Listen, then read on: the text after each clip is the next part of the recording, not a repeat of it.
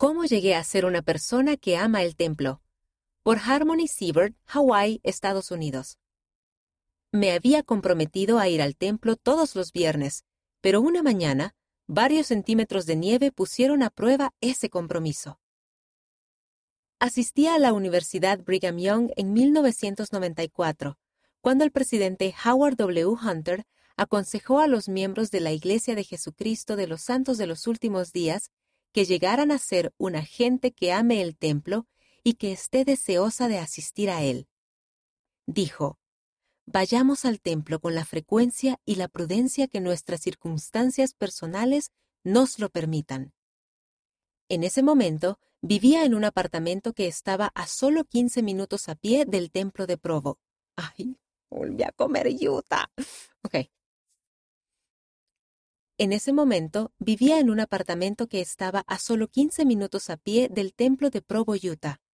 No tenía auto, pero sabía que no tenía excusa para no asistir al templo de manera regular. Decidí hacer de ello una prioridad. Organicé mi horario de clases a fin de tener los viernes libres. Luego, me comprometí a hacer del viernes mi día del templo. Cada viernes de ese semestre, pasara lo que pasara, salía caminando hacia el templo a las siete treinta de la mañana para efectuar bautismos por los muertos.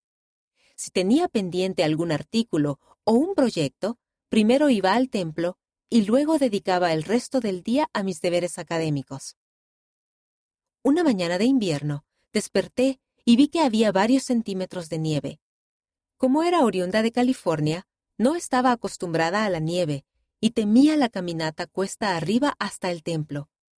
No obstante, en vez de buscar excusas para quedarme en casa, me puse unas botas abrigadas, tomé mis zapatos de domingo y comencé a caminar hacia el templo. Cuando llegué, me saludó un obrero del templo que me era familiar, quien estaba complacido al ver que había hecho la caminata a pesar del mal tiempo. Una vez dentro, tuve una sensación de triunfo mezclada con gratitud. Me di cuenta de que, tal como había pedido el profeta, había llegado a ser una persona que ama el templo y que está deseosa de asistir a él. Desde ese año, mi tiempo, medios y circunstancias, así como la proximidad a un templo, han cambiado varias veces.